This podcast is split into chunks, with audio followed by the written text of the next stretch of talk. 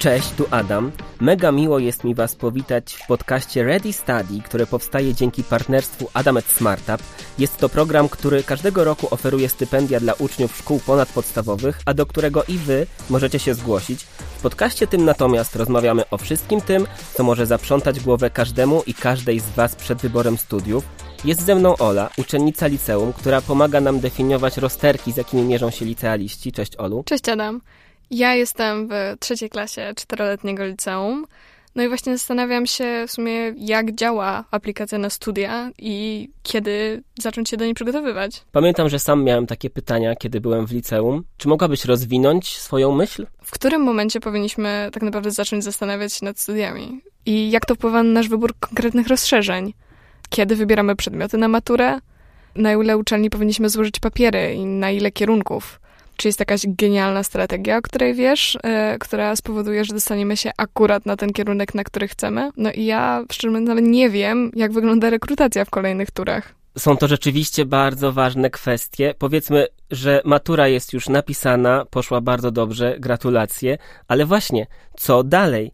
Co z tą rekrutacją? Na te pytania spróbuję dzisiaj odpowiedzieć razem ze swoją gościnią Anią Kotańską, która miała najwyraźniej idealną strategię rekrutacyjną, skoro obecnie studiuje na Oksfordzie.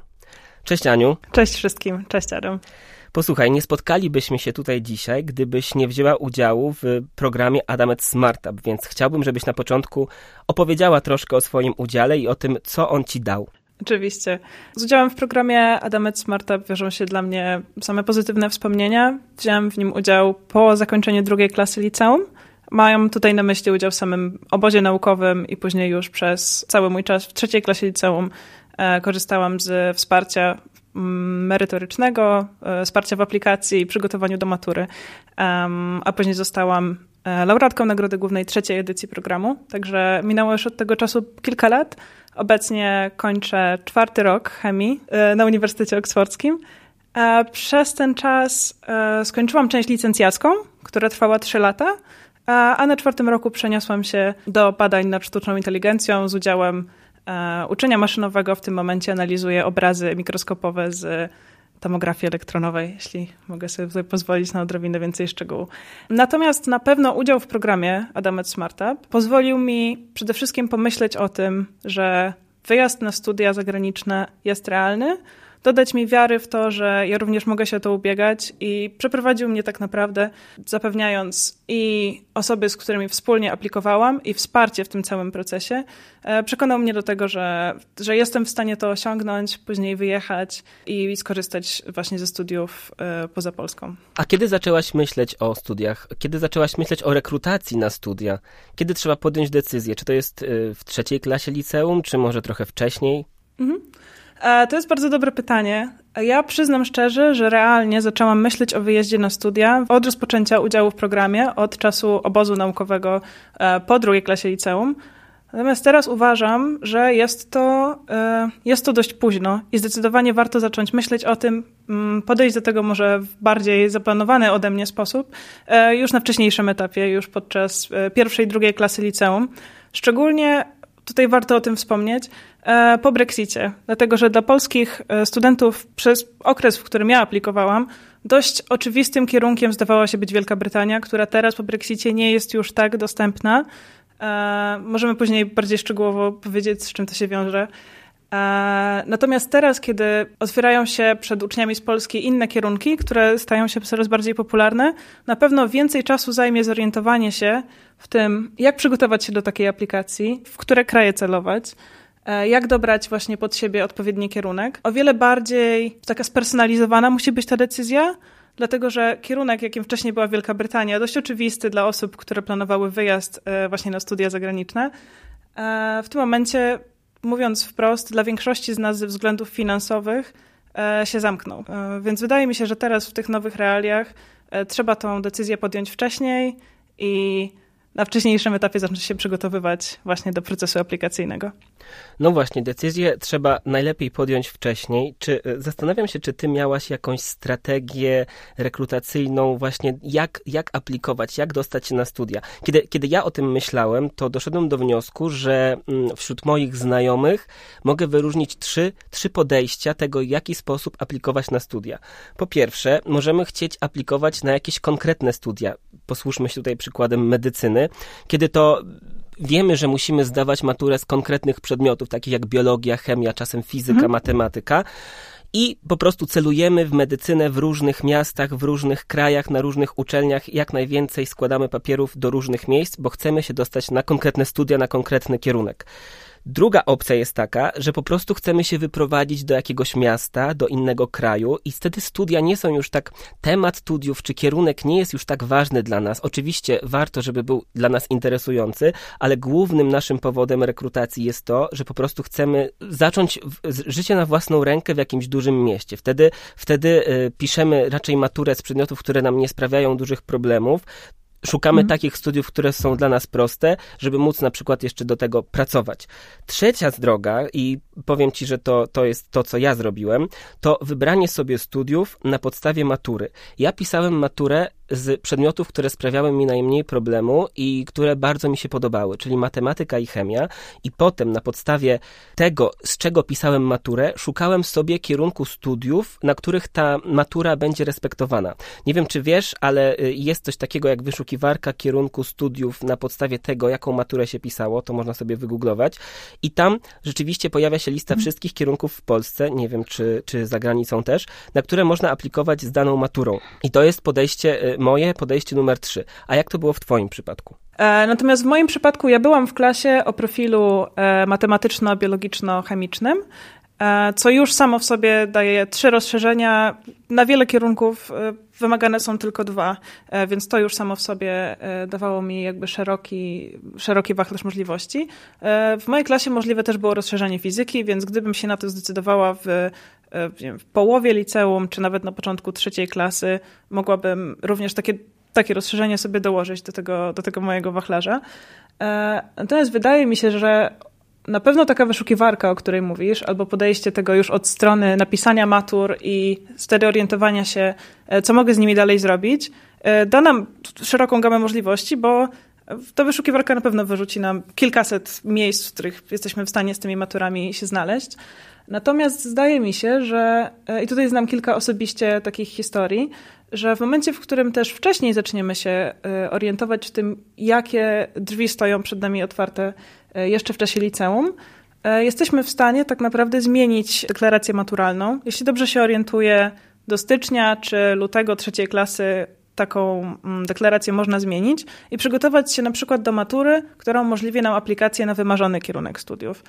E, więc powiedziałabym tutaj na pewno, że bardziej ustrukturyzowane i może wcześniej rozpoczęte, jeśli chodzi o planowanie, przygotowanie do aplikacji, e, pozwoli na szybko wprowadzić taką zmianę i nie odetnie, nie odetnie żadnych drzwi, które później właśnie e, można wykorzystać. Nie wiem, czy, czy ty natknąłeś się, to też może ciekawe pytanie na, na jakiś kierunek, który już nie mogłeś zaaplikować, mimo że potencjalnie cię interesował właśnie przez zdane matury. Tak, natknąłem się i, i to była właśnie y, medycyna, ponieważ ja nie zdawałem mhm. matury z biologii, ponieważ nie bardzo chciałem maturę z biologii zdawać. A propos mhm. matury z biologii, jeszcze to, to wspomniałaś o takiej możliwości, że można zmienić deklarację maturalną dosyć późno, to ja znam taką osobę, która przez całe liceum była na profilu humanistycznym, ale właśnie kilka tygodni, miesięcy przed maturą postanowiła jednak napisać egzamin z biologii i zmieniła deklarację mhm. i samodzielnie przygotowywała do tego egzaminu. Więc takie tak, historie. Tak też się zdarzają. A mm, jeżeli, jeżeli nasze spektrum właśnie zainteresowań jest szersze, interesuje nas kilka przedmiotów, czy warto jest zdawać rozszerzenia naprawdę z różnych dziedzin, czy jednak nie, nie pozwala to nam się skupić porządnie na, na jednej rzeczy? Ja powiedziałabym, że szczególnie często zaniedbywanym aspektem, jeśli chodzi o tę aplikację, e, przynajmniej z historii, której ja poznałam, jest właśnie zaczęcie jakiegoś researchu, jeśli chodzi o to, gdzie mogę aplikować, na co mogę się dostać z tym, co już mam w tej chwili. Ja osobiście nie, mm, nie jestem przekonana do takiego podejścia właśnie napiszę więcej matur, żeby trzymać więcej e, możliwości dla siebie, mimo że to oczywiście bardzo poszerza, poszerza wiedzę i jest bardzo rozwojowe. Ale bardziej położyłabym nacisk na to, żeby już od wczesnego etapu w liceum na przykład e, zorientować się, jakie uniwersytety mnie interesują. Czy są to uniwersytety w Polsce, czy w Europie, może w Stanach, może, może jeszcze gdzieś indziej. E, niestety jakby poza Europą osobiście ja nie mam dużej wiedzy o tym, jak ta, e, jak ta edukacja wygląda. E, I na przykład godzinkę w tygodniu poświęcić na to, żeby zobaczyć, e, co oferuje wiem, Uniwersytet w Amsterdamie, w, w tym momencie wiele uczelni w Holandii. To są bardzo atrakcyjne studia, przynajmniej dla uczniów z Polski, bo na przykład odbywają się, wiele kierunków jest dostępnych w języku angielskim. Powiedziałabym, że właśnie położyłabym taki nacisk większy na zorientowanie się w możliwościach, i później nawet zawężenie sobie tej listy e, zdawanych matur, niż zdawanie większej ilości matur, żeby później e, móc wybrać z szerszej gamy możliwości. Dlatego, że ostatecznie i tak wybierzemy jeden, w, niektóry, w przypadku niektórych osób e, dwa kierunki studiów, które realizujemy jednocześnie i w którymś momencie będziemy musieli podjąć tę decyzję. I zdaje mi się, że zdawanie matury po to, żeby dołożyć sobie kolejne rozszerzenie, będzie bardzo czasochłonne, e, a ostatecznie może wcale nie pomóc podjąć tej decyzji, tylko przyczynić się do tego, że będziemy tak naprawdę odkładać ją w czasie, aż do ostatniej chwili, co dla wielu osób, które znam, wtedy po prostu powoduje dodatkowy stres i zagubienie w tej końcowej czasie liceum i w momencie, w którym już na jakieś studia trzeba się zdecydować. Y, tak, jest dużo racji w tym, co mówisz. Nawet z dwiema rozszerzonymi maturami oferta studiów jest dosyć bogata, a jeżeli mhm. będziemy zdawać tych matur jeszcze więcej, możemy możemy mieć do czynienia z klęską urodzaju i rzeczywiście, tak jak mówisz, Dokładnie. decyzja zostanie, to jest ta sama decyzja, tylko ona zostanie przełożona na trochę później i tak w końcu trzeba będzie ją podjąć. Więc y, wydaje mi się, że im wcześniej to zrobimy, tym lepiej będziemy mogli się przygotować do matury. Zgadzam się z tą całkowicie. Czy ty zdawałaś maturę międzynarodową? E, ja zdawałam e, polską maturę e, w liceum Staszica w Warszawie. Muszę przyznać, że to w tym liceum całkiem mm, popularną myślą było to, żeby, żeby wyjechać na studia zagraniczne, co może zdawać się nieintuicyjne, przynajmniej dlatego, że przynajmniej w Warszawie Staszic jest skojarzony jako taka bardzo naukowa, bardzo matematyczna szkoła, a raczej IB czy właśnie szkoły, głównie klasy i szkoły oferujące IB kojarzone są z takimi, które wysyłają większą ilość uczniów na uczelnie e, zagraniczne. Znaczy wysyłają, uczniowie sami decydują się tam na nie aplikować. Natomiast u mnie całkiem mm, miałam dużą grupę osób, z którą mogłam aplikować wspólnie i też duży zasób wiedzy o tym, jak to robić od poprzednich roczników e, które chętnie dzieliły się swoimi doświadczeniami E, I też jakoś tak się akurat to złożyło, że to były też osoby bardzo aktywne wcześniej w samorządzie, czy po prostu w tej naszej społeczności szkolnej, więc łatwo było nawiązać z nimi kontakt i podpytać o jakieś problematyczne kwestie.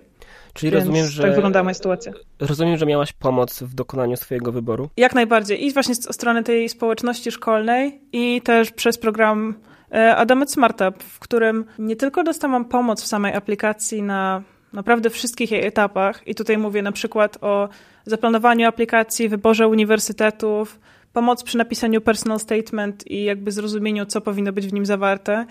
E, przygotowanie do egzaminu językowego, który później musiałam zdać dwa razy i to też nie było problemem. Również pomoc przy maturach, które mnie stresowały, to znaczy ja całkiem niesłusznie wtedy przejęłam się e, maturą z polskiego, musiałam mieć średnią 80% z matur wszystkich i powiedziałam sobie, że ten polski pójdzie mi tak słabo, że na pewno mi to uniemożliwi.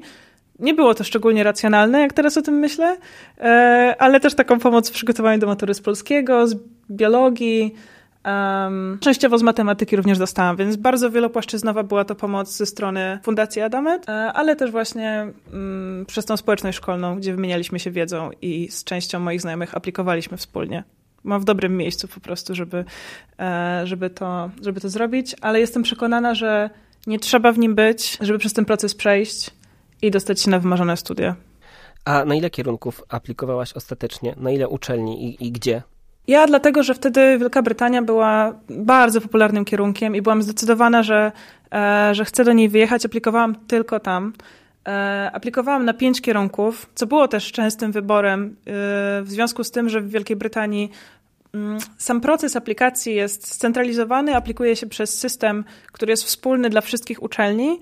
E, tam przedstawiamy jeden personal statement, który czytają osoby zajmujące się aplikacją po stronie uczelni na wszystkich uniwersytetach, które wybierzemy.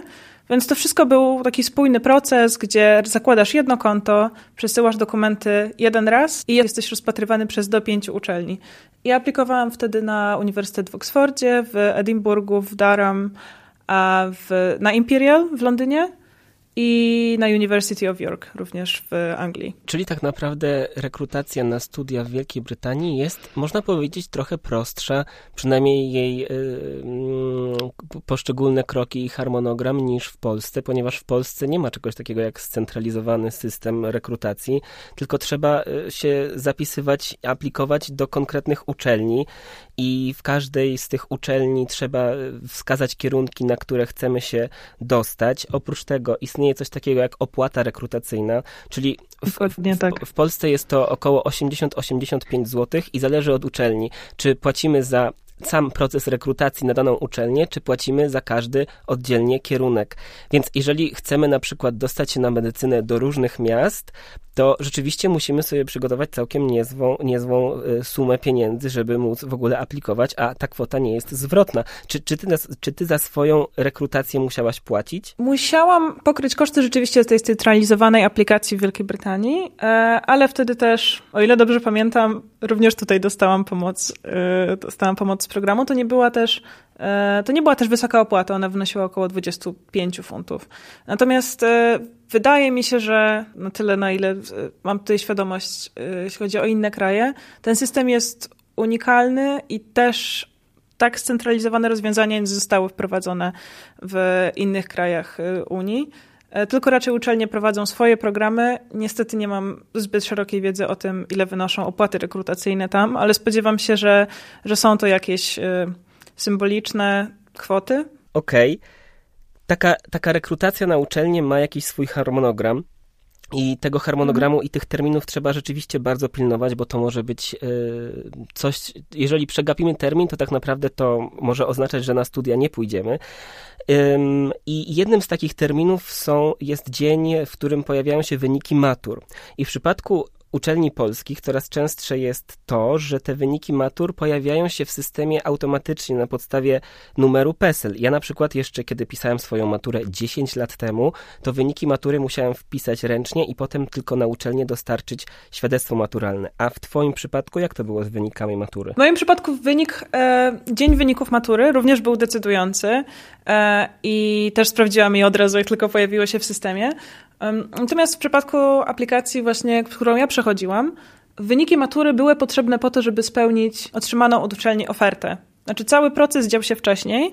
E, proces, mam tutaj na myśli przesłanie dokumentów, referencji od wybranego nauczyciela, personal statement, czyli listu motywacyjnego tak naprawdę, wyników egzaminu językowego. Po przesłaniu tego wszystkiego w przypadku Oxfordu i Cambridge również rozmowy rekrutacyjnej. Po zakończeniu takiego całego procesu otrzymuje się ofertę, którą można swoimi wynikami matury spełnić lub też nie. Jeśli spełniamy taką ofertę i otrzymamy wystarczająco wysokie wyniki e, właśnie z matury, to wtedy taki uniwersytet automatycznie nas przyjmuje. Nie ma już możliwości nieznalezienia się na liście osób ostatecznie zakwalifikowanych.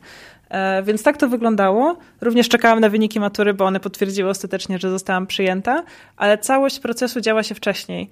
I na to bardzo bym zwracała uwagę osobom zainteresowanym. W tym momencie zgaduję, że już uniwersytetami poza Wielką Brytanią, ale również poza Polską, bo ten proces w Polsce jest znany, zdaje mi się, o wiele lepiej, dlatego że po prostu wszyscy maturzyści wspólnie e, o tym rozmawiają.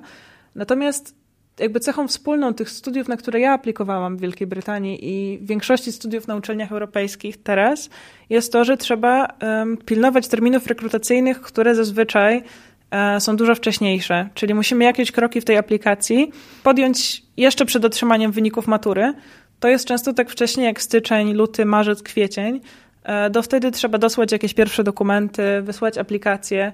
Nie jest to jakąś uniwersalną regułą dla krajów Unii Europejskiej. Trzeba się zorientować już nie tylko jeśli chodzi o specyfikę danego kraju, ale często też pojedynczej uczelni, dlatego że wcześniej po prostu trzeba na przykład dostarczyć takie dodatkowe dokumenty jak list motywacyjny.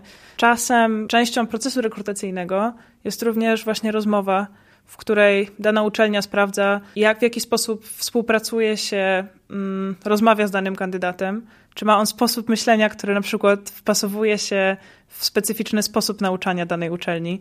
I tego typu etapy rekrutacji wydłużają cały proces i w związku z tym często okienka rekrutacyjne zamykają się tak wcześnie, że osoby, które zbyt późno podejmą tę decyzję, na przykład pod koniec trzeciej klasy liceum, e, nie będą w stanie już zaaplikować i nie zaczną mm, być może właśnie studiów na wymarzonych swoich uczelniach, po prostu nie będą wiedziały, że trzeba wcześniej wystarczająco podjąć pierwsze kroki.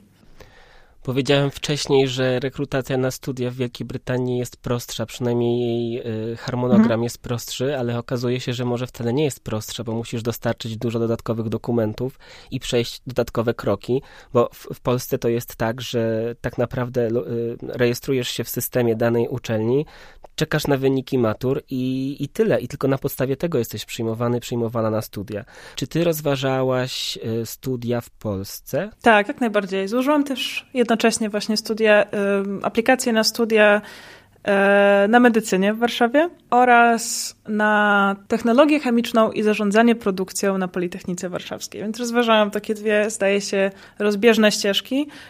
E, jeśli mam być szczera, wtedy moje myślenie sprowadzało się z, tak naprawdę do tego, że wiedziałam, że chcę zostać w nauce, wiedziałam, że chcę podążać ścieżką naukową, ale nie byłam przekonana, czy prowadzenie takiej właśnie ścieżki rozwoju naukowego w Polsce jest czymś, co daje mi poczucie bezpieczeństwa, jeśli chodzi o przyszłe ścieżki jakiegoś rozwoju, kariery yy, i tak dalej. To znaczy, wiedziałam, że chcę robić naukę, i zdecydowana byłam podjąć właśnie na studia naukowe w Wielkiej Brytanii, natomiast nie jestem pewna, czy zostając w Polsce zdecydowałabym się e, właśnie, właśnie na studia naukowe dalej. Wtedy, wtedy byłam przekonana, że jeśli zostanę w Polsce, to zapiszę się i rozpocznę studia medyczne. A zapisałaś się, składałaś aplikację, w końcu na, aplikowałaś na te studia w Polsce, czy, czy, czy nie? Tak, jak najbardziej. Dlatego, że Um, dlatego, że nie wiedziałam wtedy właśnie jeszcze, jak pójdą mi matury, w momencie, w którym nie dostałabym wystarczająco wysokich wyników, żeby spełnić oferty, o których wcześniej wspomniałam, e, i nie dostałabym się na studia w Wielkiej Brytanii, to rozpoczęłabym studia w Polsce. Dostałaś się na te studia? Tak, jak najbardziej. Byłam laureatką e, Olimpiady Chemicznej w liceum, e, co zapewniło mi wolny wstęp na wszystkie z kierunków, na które składałam aplikację. Okej, okay, gratuluję. A powiedz mi w takim razie, jeżeli dostałaś, jeżeli ktoś dostaje się na więcej niż jeden kierunek, to w jaki sposób on ma podjąć decyzję, na który z tych kierunków ostatecznie się wybrać? Mhm. To jest bardzo ciekawe pytanie i wydaje mi się, że dla każdego tak naprawdę inne czynniki będą decydujące. Kilka z takich, które wydaje mi się, że szczególnie warto rozważyć, to, to są przede wszystkim kwestie finansowe. Tutaj nie ma, nie ma co ukrywać, jeśli szczególnie mówimy o kilku uniwersytetach zagranicznych, na których dostało się oferty, e, albo gdzie ma się możliwość rozpoczęcia studiów, warto porównać, ile te studia będą nas kosztować. Mówiąc o uczelniach e, europejskich na przykład, w wielu krajach studia są w tym momencie dla uczniów z Polski, dla stud przyszłych studentów z Polski darmowe. I takimi krajami będzie na przykład Holandia, Niemcy, Austria. E, przy czym w Niemczech i w Austrii obowiązuje jakaś e, opłata semestralna w wysokości około 100 euro za semestr, e, ale na przykład właśnie te, te kraje oferują z założenia naukę darmową, co dla polskich studentów zdaje się być oczywiste, bo studia w Polsce są darmowe. Nie wszędzie w Europie jest to standardem, ale na przykład te trzy, te trzy uczelnie dają możliwość studiowania uczniom z Unii Europejskiej za darmo. Nie wszędzie będzie to standardem, tak jak mówię, więc gdyby pewnie w grę wchodziły studia w Holandii i studia um, na przykład we Francji, gdzie musimy jeszcze dodatkowo rozważyć konieczność y, opłacenia czesnego, no to to będzie decydujący, to będzie decydujący czynnik. Dla osób pozostających w Polsce pewnie przeniesienie się do innego miasta będzie wiązało się z jakimś większym kosztem. E, warto tutaj pewnie wziąć pod uwagę możliwość skorzystania z programów stypendialnych albo wsparcia e, oferowanego przez e, uniwersytety na podstawie osiągnięć naukowych albo właśnie stypendia socjalne. To wydaje mi się być często decydujący czynnik. No ale poza tym masa innych tematów. Na przykład możliwości wymiany akademickiej, czy jakaś, e, czy dana uczelnia na przykład gwarantuje w ramach jakiegoś programu e, studiów możliwość rocznej, półrocznej wymiany, albo może więcej niż jednej. Może będzie e, częścią tych studiów właśnie wyjazd na, do kilku różnych miejsc i skorzystanie z nauki w różnych miastach i na różnych uniwersytetach. Poza tym, jeśli mówimy o studiach zagranicznych, no to pewnie połączenie z krajem i możliwość powrotów, nie wiem, na święta, czasem nawet na weekendy, jeśli coś się ważnego dzieje. Mnóstwo czynników, ale każdy tak naprawdę, zdaje mi się, będzie miał jakąś swoją intuicję, swoje wrażenia o tym, co jest dla niego najważniejsze i na pewno nie jestem w stanie tutaj stwierdzić, e, właśnie na podstawie czego decydować przede wszystkim. Każdy gdzieś mm, będzie miał swoje kryteria i na pewno podejmie dla siebie ważne decyzje, ale nie wykluczałabym i zwróciłabym uwagę na te kwestie finansowe, które często okazują się gdzieś decydujące. E, masz rację, bo to jest tak, że rzeczywiście jest to decyzja indywidualna. Na przykład powiem ci, jak to było w moim przypadku. W moim przypadku kwestie finansowe nie były aż tak ważne, ponieważ ja nie chciałem wyjeżdżać ani z Warszawy, ani z Polski, mhm. więc kiedy dostałem się na kilka kierunków, na które aplikowałem, bo y, dostałem się na, między innymi, już nie pamiętam dokładnie, bo to było dosyć dawno, ale dostałem się na inżynierię chemiczną i procesową, na technologię mhm. chemiczną i na pewno na chemię na Politechnice Warszawskiej Warszawskiej, wszystko na Politechnice Warszawskiej, to moment, w którym dostałem się na te wszystkie kierunki, to był dopiero pierwszy raz, kiedy ja w ogóle zacząłem myśleć, co ja po takich studiach będę mógł robić. I mhm. zacząłem sobie dopiero wtedy tak naprawdę szukać, co się robi po inżynierii chemicznej procesowej, co się robi po technologii chemicznej i tak dalej, i tak dalej. Mhm. Ile zarabia inżynier chemiczny i procesowy. Oczywiście nic z tych rzeczy się nie sprawdziło ostatecznie, ale jakoś w tamtym momencie pozwoliło mi to podjąć właśnie taką decyzję, że wylądowałem na inżynierii chemicznej i procesowej, z czego byłem bardzo i nadal jestem bardzo zadowolony. Mm, mhm. Dobrze, ale jeżeli my się dostaniemy na kilka kierunków, no to, no to, to y, bardzo dobrze, gratuluję, ale może być też w drugą stronę. Sytuacja może być inna, mianowicie nie dostajemy się na żaden z kierunków, które wybraliśmy sobie na samym początku. Co wtedy? Na pewno nie warto się w takiej sytuacji poddawać, zacząć rozpaczać. Wiadomo, że e, skoro nie dostaliśmy się w żadne z wybranych miejsc, e, e, sytuacja zdaje się być ogólnie dość nieprzyjazna, ale nie warto się wtedy poddawać i na pewno trzymać oczy otwarte na rekrutacje uzupełniające. Czasem zdarza się, że po prostu na jakieś kierunki, tutaj mówię niestety tylko na przykładzie tego, jak to działa w Wielkiej Brytanii, ale jestem przekonana, że, że w Polsce jest podobnie, może, może ty będziesz miał na ten temat coś więcej do, do powiedzenia. Natomiast w Wielkiej Brytanii jest tak, że jeśli na jakiś kierunek nie zgłosiło się wystarczająco dużo e, aplikantów, albo niewystarczająco duża ich część e, jest zainteresowana podjęciem studiów, wtedy otwiera się taka zakładka właśnie tego scentralizowanego systemu, w którym wcześniej składaliśmy aplikacje o nazwie UCAS Clearance, I tam możemy zobaczyć, jakie dodatkowe aplikacje w tym procesie uzupełniającym są jeszcze otwarte i możemy je rozważyć. Na które kierunki, gdzie te aplikacje są otwarte, spełniamy wszystkie wymagania i właśnie co w tym dodatkowym procesie możemy wziąć pod uwagę. E, zdaje mi się, że, że, również, że również w Polsce takie rekrutacje uzupełniające są prowadzone, prawda? Tak, w, w Polsce są rekrutacje uzupełniające, ponieważ wiele osób tak jak już rozmawialiśmy, składa dokumenty na wiele kierunków i dostaje się na kilka z nich, a na, następnie wybiera tylko jeden, więc na tych pozostałych, na które się dostali, zwalniają się miejsca i w ten sposób przebiegają kolejne tury rekrutacji. W Polsce, na polskich uczelniach mogą to być trzy, cztery, czasem nawet więcej y, takich dodatkowych naborów. Mm, zdarza się, że, że, że uczelnia może nas poinformować, na którym miejscu na liście jesteśmy, jaki aktualnie jest próg punktowy, żeby się na te studia dostać, czy w ogóle mamy jakieś szanse, że w ciągu tych dwóch, trzech kolejnych rekrutacji, na podstawie tego, jak to wyglądało w poprzednich latach, czy mamy jakieś szanse, żeby na te studia się ostatecznie dostać. Więc yy, tak jak mówisz, jeżeli w pierwszym, w pierwszym momencie się na studia nie dostaniemy, to nie, jest to, to nie jest to powód do paniki, ponieważ te rekrutacje uzupełniające czasami mogą, yy, ostatni nabór może mieć miejsce nawet pod koniec września, czyli właściwie tuż przed rozpoczęciem studiów, przynajmniej w Polsce. No właśnie i na pewno to, to otwiera możliwości jakby ponownego zastanowienia się też nad tym, jakby co tak naprawdę chcemy robić. To było dla mnie ciekawe, kiedy powiedziałeś e, o tym, że dopiero po złożeniu aplikacji i otrzymaniu jakby możliwości rozpoczęcia studiów na kilku kierunkach zastanowiłeś się, co tak naprawdę, jakie ścieżki to przed tobą otwiera.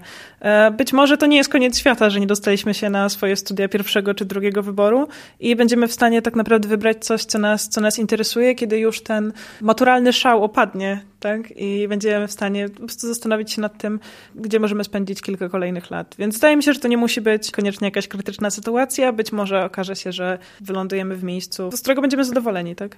No tak, tak, maturalny szał to jest bardzo dobre sformułowanie, ponieważ, ponieważ kiedy ja pisałem maturę i robiłem, robiłem tę całą aplikację na studia, to rzeczywiście ja byłem skupiony tylko na tej maturze i na tych studiach, to co ja myślałem o studiach, to, to było tak jakby przedłużenie liceum, tylko że ja sobie już wybierałem te studia i takie przedmioty, które mnie konkretnie interesują, już odrzucałem te, których, których nie lubiłem, które mnie nie interesowały i to był mój powód, dla którego ja wybrałem takie, a nie inne kierunki, na które aplikowałem. I dopiero kiedy już na te kierunki się dostałem, to podjęcie decyzji, na które ostatecznie pójdę, to była już taka bardziej, powiedzmy, przyszłościowa i dorosła decyzja niż to, na które, mhm. na które studia wcześniej, nie? Składam papiery. Tak, tak, tak. Ja teraz sobie próbuję właśnie przypomnieć, jak, jak ta sytuacja, jakie były, jaka była atmosfera w klasie licealnej.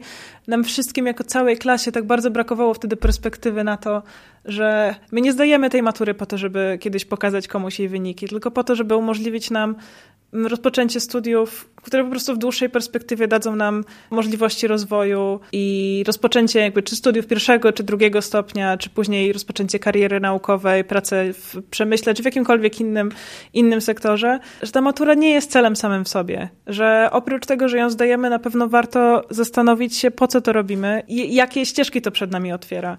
Czy może y, jakieś połączenie przedmiotów, którymi się zajmujemy, y, da nam jakieś takie spełnienie zawodowe w dłuższej perspektywie. To też jest dla mnie ciekawe. Ja jestem tego, ja jestem tego przykładem, chociaż ciężko mi to przyznać, szczerze mówiąc.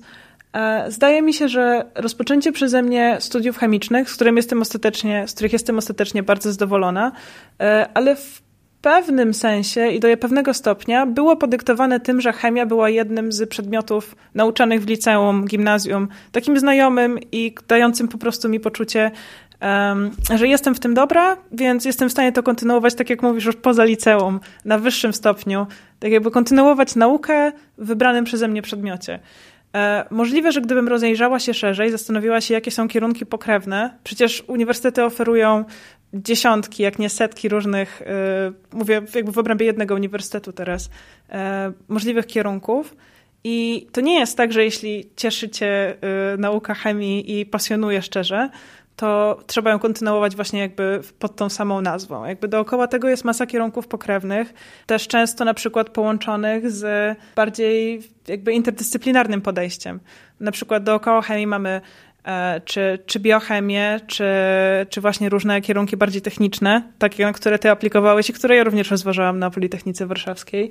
E, albo też kierunki, gdzie na przykład taka, mówię już wciąż w tym swoim w chemicznym świecie, e, chemia może być połączona z nauką, nie wiem, czy zarządzania, czy może jakichś języków, czy w różnych innych miksach może też występować. Więc na pewno takie, takie małe rozgałęzienia i połączenia przedmiotów, które nas interesują albo mogłyby nas potencjalnie zainteresować, to jest coś zdecydowanie wartego zrobienia. I jeszcze w liceum, żeby zastanowić się nad tym, co ja mogę dalej zrobić z przedmiotami, kierunkami, które szczególnie mnie interesują, z czym je połączyć i jakie są perspektywy po ukończeniu danych studiów, e, gdzie na przykład później zatrudniani są ich absolwenci e, i jakie ścieżki kariery obierają.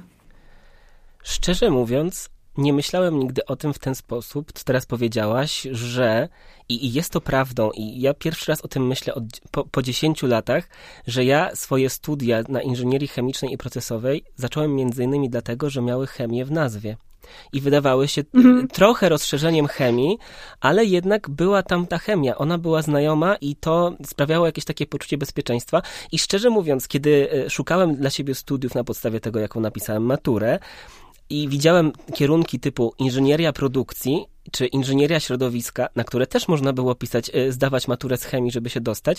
Ja, ja je odrzucałem, bo ja, bo, ja, mhm. bo ja się, nie wiem, właśnie teraz tak sobie o tym myślę, że może się bałem tego, że to nie jest jednak ta chemia, że, że może to jest za dużo, ale dobrze, że zwracasz na to uwagę, bo rzeczywiście, tak jak mówisz, studia to nie musi być koniecznie rozszerzanie przedmiotu z liceum.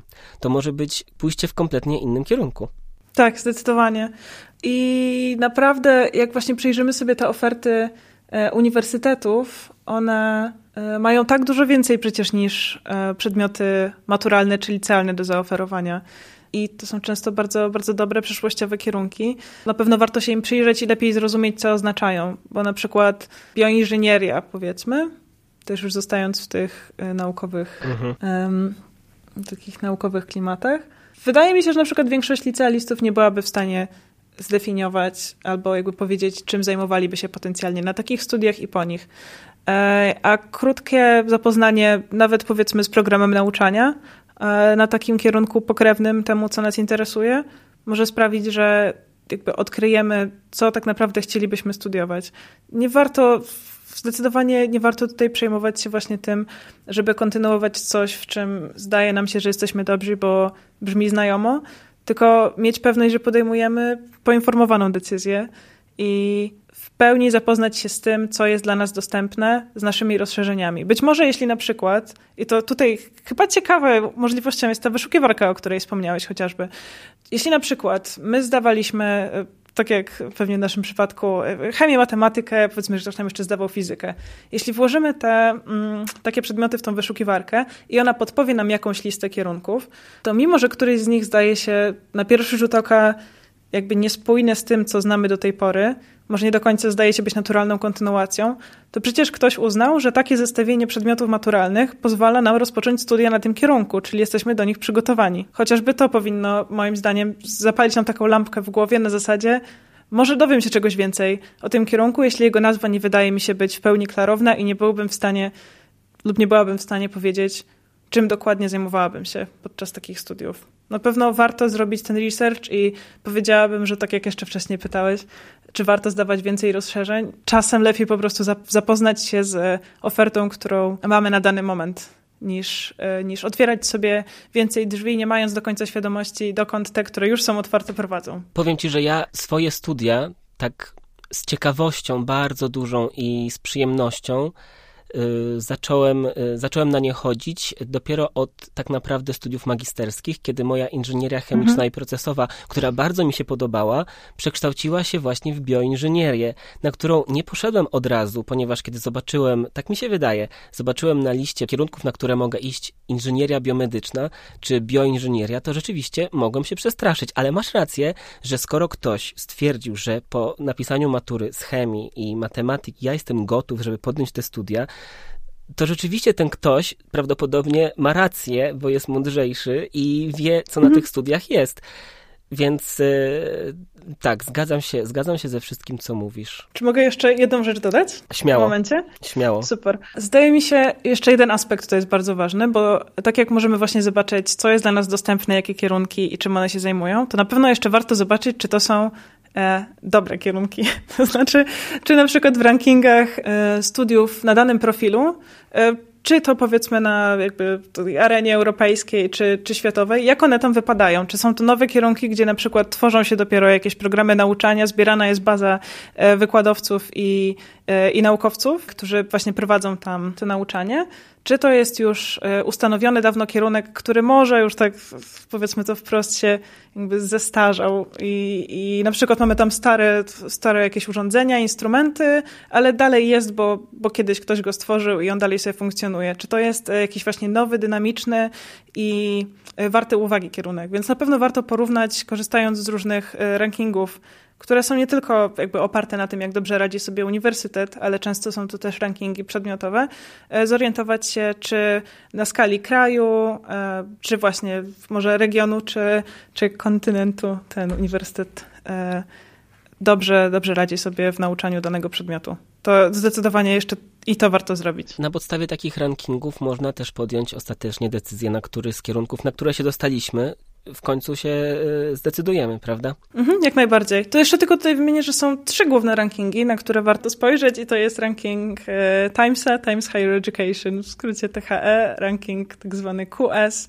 i ranking szanghajski. I w nich możemy właśnie porównać uniwersytety jako całe, jak są rozpoznawalne, jaką renomę mają ich absolwenci, ile publikują, czy mają międzynarodowych studentów i międzynarodową kadrę i tak dalej, i tak.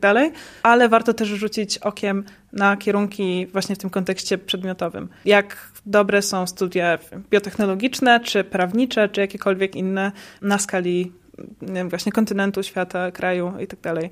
Tak, i jeszcze jedną rzeczą, na którą można zwrócić uwagę podczas rekrutacji na studia, są progi punktowe z zeszłych lat. Na podstawie takich progów te informacje chyba są dostępne. Można określić wstępnie, czy mamy w ogóle szansę na te studia się dostać. Kiedy napiszemy maturę, mniej więcej wiemy, jak nam poszło i możemy sprawdzić sobie w odpowiedziach i podliczyć, ile będziemy mieli punktów mniej więcej i zobaczyć, czy na kierunek, na który aplikujemy, mamy szansę się dostać, biorąc pod uwagę progi z lat e, poprzednich. Tak, tak, jak najbardziej. Na pewno e, polskie uczelnie publikują te progi, więc możemy, możemy jasno sobie sprawdzić, też jeśli mamy jakiś zapas, znaczy zapas, jeśli na przykład brakuje nam kilku punktów, to też warto wziąć pod uwagę, także te matury mają różny poziom trudności w różnych latach i jeśli to nie jest jakaś zaporowa mm, różnica, jeśli nam brakuje paru punktów, to raz, że pewnie do czasu zdawania matury podniesiemy jakoś swój wynik, jeśli na przykład sprawdzamy te progi kilka miesięcy wcześniej, to pierwsza sprawa. A druga taka, że możliwe, że akurat w danym roku inaczej e, się rozłożą, się rozłożą te wyniki i na przykład któraś z matur, które zdajemy, pozwoli nam osiągnąć wysoki wynik i dostać się, mimo że w poprzednim roku nie spełnilibyśmy tych wymagań aplikacyjnych. Więc to jest też warte uwagi. A znasz może jakieś takie przypadki, kiedy ktoś nie dostał się na studia, bo zabrakło mu pół punkta, albo dostał się na studia właśnie dzięki temu, że miał punkt, punkta więcej niż próg? Y, znam takie przypadki głównie właśnie z e, uzupełniających etapów rekrutacji, gdzie ktoś już z góry listy rezerwowej tak wskakiwał, pojawiał się po prostu na tym, na końcowej liście osób, które miały rozpocząć w danym roku e, dane studia. To tam często było już decydujące. Ale w momencie, w którym to była główna rekrutacja, ja osobiście nie znam takich przypadków. E, czyli, czyli to, co mówisz, to potwierdza, że rzeczywiście w tych e, rekrutacjach uzupełniających ludzie też na studia się dostają i, i mogą je rozpoczynać już w październiku. Więc jeżeli się nie dostali w pierwszym etapie, nie ma, nie ma powodu do, nie wiem, do, do płaczu, do rozpaczy. Jak najbardziej. Mhm. Niemniej proces rekrutacyjny na studia wiąże się z ogromnym stresem, zazwyczaj, mhm. i presją. E, mam do ciebie pytanie takie, czy, czy ty czułaś taką presję i jeżeli tak, to jak sobie z nią radziłaś? Może masz jakąś radę? Dużym źródłem presji była rodzina, która wciąż pytała, jak idzie, czy wybrałam kierunek, czy wybrałam uniwersytet, czy zostanę w mieście, czy się wyprowadzę, czy wyjadę za granicę. Nie tylko rodzina, ale wiem, że dla wielu osób i znajomi. Takie pytania zdają się po prostu tylko budować tą presję, więc e, zdaje mi się, że zupełnie w porządku posunięciem, szczególnie w stosunku do siebie, jest po prostu poproszenie osób na tym stresującym etapie, żeby takich pytań nie zadawały. To jest czas, który my potrzebujemy, ja tak to odbierałam, e, przestrzeni, żeby tą decyzję podjąć. I takie pytania mogą właśnie budować u nas tylko stres i zachęcać do podjęcia pospiesznych decyzji, a naprawdę zachęcam do tego, żeby to były decyzje przemyślane i oparte na mm, właśnie zrobieniu porządnego researchu co do tego, na jakie kierunki mogę aplikować, czy chcę wyjechać za granicę, czy chcę zostać w Polsce, co jest dla mnie dostępne i co dla mnie będzie najlepszą decyzją i właśnie z czym mogę później związać swoją przyszłość po ukończeniu kierunków na e, studiów na danym kierunku. Więc to przede wszystkim polecała. Jeśli właśnie rozważamy aplikacje na studia za granicą, to zdaje mi się, że tutaj zbudowanie jakoś takiej siatki, czy nawet grupy osób, z którymi robimy to wspólnie, jest bardzo, jest bardzo dobrym pomysłem. Również na studia w Polsce, ale jakby to za granicą wiadomo, że proces jest często bardziej złożony i budzi wiele, wątpliwości, dodatkowych y, jakichś stresów. Więc tutaj czy znalezienie takiej grupy w swoim liceum, w jakiejś swojej, mm, nie wiem, grupie, czy może absolwentów obozu Adamet Smartup, jeśli mieliśmy możliwość nim uczestniczyć, E, I wspólne przechodzenie tego procesu też jest super pomysłem i świetnie przeprowadza przez te gorsze chwile, ale to też dodaje motywacji do tego, żeby e, wszystko lepiej zaplanować, żeby lepiej przygotować się do konkretnych etapów aplikacji i po prostu przejść przez to jak najbardziej, jak najlżej jak najspokojniej, gładko. Jak najspokojniej, tak, tak, tak. I powiem ci, że jeżeli chodzi o tą presję i ten stres, ja miałem takie coś y, w sobie, tylko to nie była presja od, y, nie wiem, znajomych czy od rodziny, tylko jakaś taka, hmm. którą sam na siebie nakładałem, bo, bo mm, zastanawiałem się cały czas, a co jeśli ja się nie dostanę na studia? Co jeżeli na żaden z tych kierunków się nie dostanę? Więc to, co ja zrobiłem hmm. wtedy, to dorzucenie do listy swoich y, potencjalnych kierunków studiów takiego, na który byłem no 99,9% pewnie, że się, że się dostanę na podstawie y, progów z lat poprzednich. Nie był to może, mhm. nie pamiętam już dokładnie co to było, nie był to może mój wymarzony kierunek, ale było to jakieś zabezpieczenie, które, które pozwalało mi spokojnie spać w nocy y, i, i rzeczywiście to mi pomogło, ale właśnie, co, co w sytuacji, kiedy minie już ta czwarta, piąta tura rekrutacji, a my na te studia się nie dostaniemy? Jak sobie poradzić? Dobre pytanie. E, wydaje mi się, że warto wtedy pamiętać, chociaż e, nikomu nie życzę takiej sytuacji, ale warto wtedy pamiętać, że mamy swoich 18 lat, tak w momencie, w którym kończymy maturę. I to jest bardzo młody wiek. To jest wiek, w którym zdaje się, że roczna przerwa w takiej ciągłej edukacji zatrzyma nas w miejscu i jakby już nigdy stamtąd nie ruszymy. Ale jeśli taki rok jakby między liceum a studiami poświęcimy na coś innego, czy to będzie nauka nowego języka, czy to będzie nie wiem, praca, czy jako jakiś, nie wiem, pracownik e, techniczny w jakimś laboratorium, jak jeśli nas interesuje, e, jeśli nas interesuje nauka, e, czy, czy nawet tak w jakiejś kawiarni, trudno mi jakby wyobrazić sobie teraz, jakby zaproponować komuś w takiej sytuacji e, określone możliwości, ale na pewno ten rok może nie być stracony. Warto przygotować go na to, żeby właśnie e, może jeszcze raz się zastanowić, co chcemy zrobić, czy chcemy poprawić jakieś matury e, i gdzie moglibyśmy znaleźć się, się po roku. To z dłuższej perspektywy nie ma, nie ma tak naprawdę znaczenia, czy zaczniemy te studia z roczną przerwą i damy sobie ten gap year, tak, czy czy, czy zaczniemy je od razu? No właśnie, bo przecież niektórzy nawet celowo sobie robią taki rok przerwy, tak. żeby, żeby mm, ułożyć sobie w głowie pewne kwestie i, i po tym roku mogą wrócić do rekrutacji mądrzejsi i bogatsi o pewne doświadczenia i o wiedzę o samym sobie. Y, wydaje mi się, że jeżeli w pierwszym, w pierwszym roku, od razu po maturze na studia się nie dostaniemy, no to nie jest żadna, żadna tragedia i rzeczywiście z tego roku możemy możemy skorzystać. Możemy skorzystać i wynieść z niego równie dużo, może innych trochę doświadczeń niż ze studiów, ale równie dużo i równie cennych. Mhm. Ja tak jeszcze może co do tego stresu, jeśli, mhm. jeśli mogę raz to... Pomyślałam sobie właśnie o tym, że to, ile czasu można stresować się koniecznością wybrania kierunków, koniecznością wybrania uniwersytetów, często przewyższa to jakby i poziomem stresu i właśnie jakby takim poświęceniem czasu na to martwienie się i ciągłe przemyślanie, nie wiem gdzie będę za rok, nie wiem czy się dostanę i tak dalej.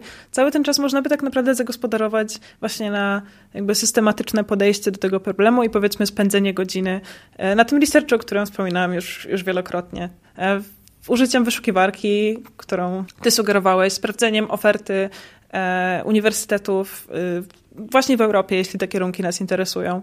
Jeśli na przykład sprawdzimy sobie, tutaj tak sugeruję po prostu jakiś e, konkretny, konkretną serię ruchów, e, którą można by wykonać, robiąc taki research, planując wyjazd na studia zagraniczne. Jeśli na przykład zobaczymy sobie mm, w rankingu, powiedzmy szanghajskim, listę dobrych uniwersytetów, które oferują e, inżynierię lotniczą i zobaczymy pięć pierwszych uniwersytetów, dziesięć pierwszych, może takie z drugiej dziesiątki w Europie, które oferują ten kierunek. E, później warto zobaczyć na ich stronach, czy na przykład oferują ten kierunek w języku angielskim albo innym języku, który, którym władamy, albo bylibyśmy w stanie się go nauczyć. E, zobaczyć, jakie są progi, zobaczyć, jakie są czasy, w których do takiej aplikacji można by się przygotować. I robiąc takie konkretne działania, opracowując plan działania i realizując go, jakby czy, czy składając te aplikacje, czy przygotowując się do nich, E, i tak dalej, i tak dalej. Możemy dać sobie więcej spokoju i uniknąć tego całego stresu. To też jeszcze właśnie odpowiadając na twoje może wcześniejsze pytanie o tym, jak sobie z nim radzić. Wydaje mi się, że właśnie planowanie i realizowanie konkretnej koncepcji, jeśli chodzi o, o składanie tych aplikacji, jakby zapoznawanie się z ofertą, to jest tak naprawdę sposób, e, tak długodystansowo świetnie działający, na to, żeby tego stresu uniknąć. Myślę, że to jest dobry moment, żeby podsumować naszą rozmowę i to, co powiedziałaś dobrze zaplanować swoją rekrutację. Jakaś ostatnia złota myśl, jeśli chodzi o strategię? Wydaje mi się, że podczas naszej rozmowy poruszyliśmy bardzo wiele tematów i ciężko tak naprawdę dla mnie byłoby zamknąć je teraz w jednej myśli. Na pewno do wszystkich osób, które rozważają studia zagraniczne, dlatego że to jest po prostu ciężka decyzja do podjęcia.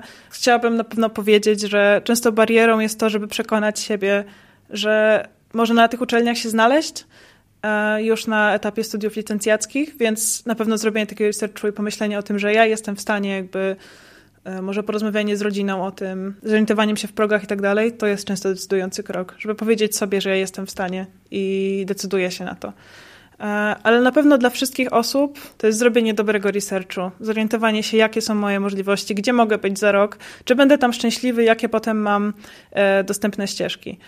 E, coś, o czym może jeszcze nie powiedzieliśmy, a co bardzo chciałabym, żeby tutaj wybrzmiało, to to, że czasem osoby, które zaczęły już jakiś kierunek, E, studiują na nim i wiedzą, z czym go się je, są w stanie tak naprawdę też nam bardzo pomóc w naszej decyzji. To znaczy, może na przykład absolwenci mojego liceum albo osoby, z którym byłem na e, jakimś obozie naukowym czy w programie e, Adamet Smartup, będą w stanie powiedzieć mi, czy jak wygląda atmosfera w danym miejscu, czy nauczanie jest na takim poziomie, na jakim moglibyśmy oczekiwać.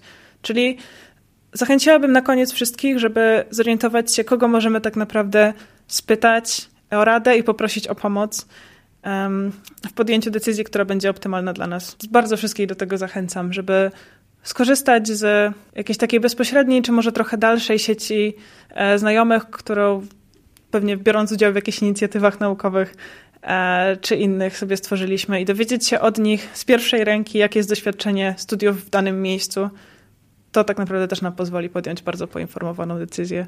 Czyli jeszcze raz, systematyczne podejście powiedziałabym, i skorzystanie z pomocy innych, żeby podjąć najlepszą dla siebie decyzję.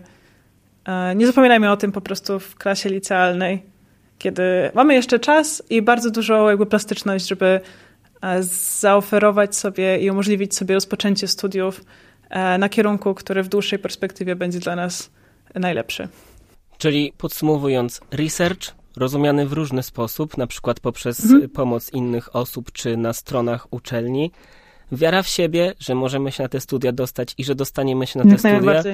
I od siebie dorzuciłbym jeszcze pilnowanie terminów. Mhm. Tak, tak, tak. To jest tyle rad, że ciężko to wszystko usystematyzować. Dokładnie, no. dokładnie. Nie no, wiem, czy nam się udało takie e, krótkie zakończenie przeprowadzić, ale... Ta rek- ale... Tak, ta rekrutacja na studia, ona może się rzeczywiście wydawać skomplikowana, ale mam mhm. nadzieję, że po tym e, podcaście co nieco się wam rozjaśniło i mając wszystkie te harmonogramy, zapiski i tak dalej oraz przykład dziesiątek tysięcy studentów, którzy rekrutację mają już za sobą. Z powodzeniem uda się Wam y, taką rekrutację przejść, czego Wam y, życzę. Być może macie jeszcze jakieś pytania, zadawajcie je na Instagramie Adamet Smartup lub w komentarzach y, pod tym podcastem na YouTubie. Dziękuję Ci, Aniu, serdecznie za rozmowę. Mam wrażenie, że poruszyliśmy tutaj bardzo dużo ciekawych kwestii i pomocnych dla naszych słuchaczy.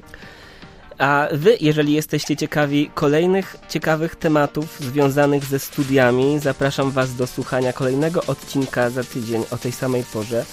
Przypominam wam także o programie Adamet Smart App, y, o którym możecie się dowiedzieć więcej na adametsmartup.pl.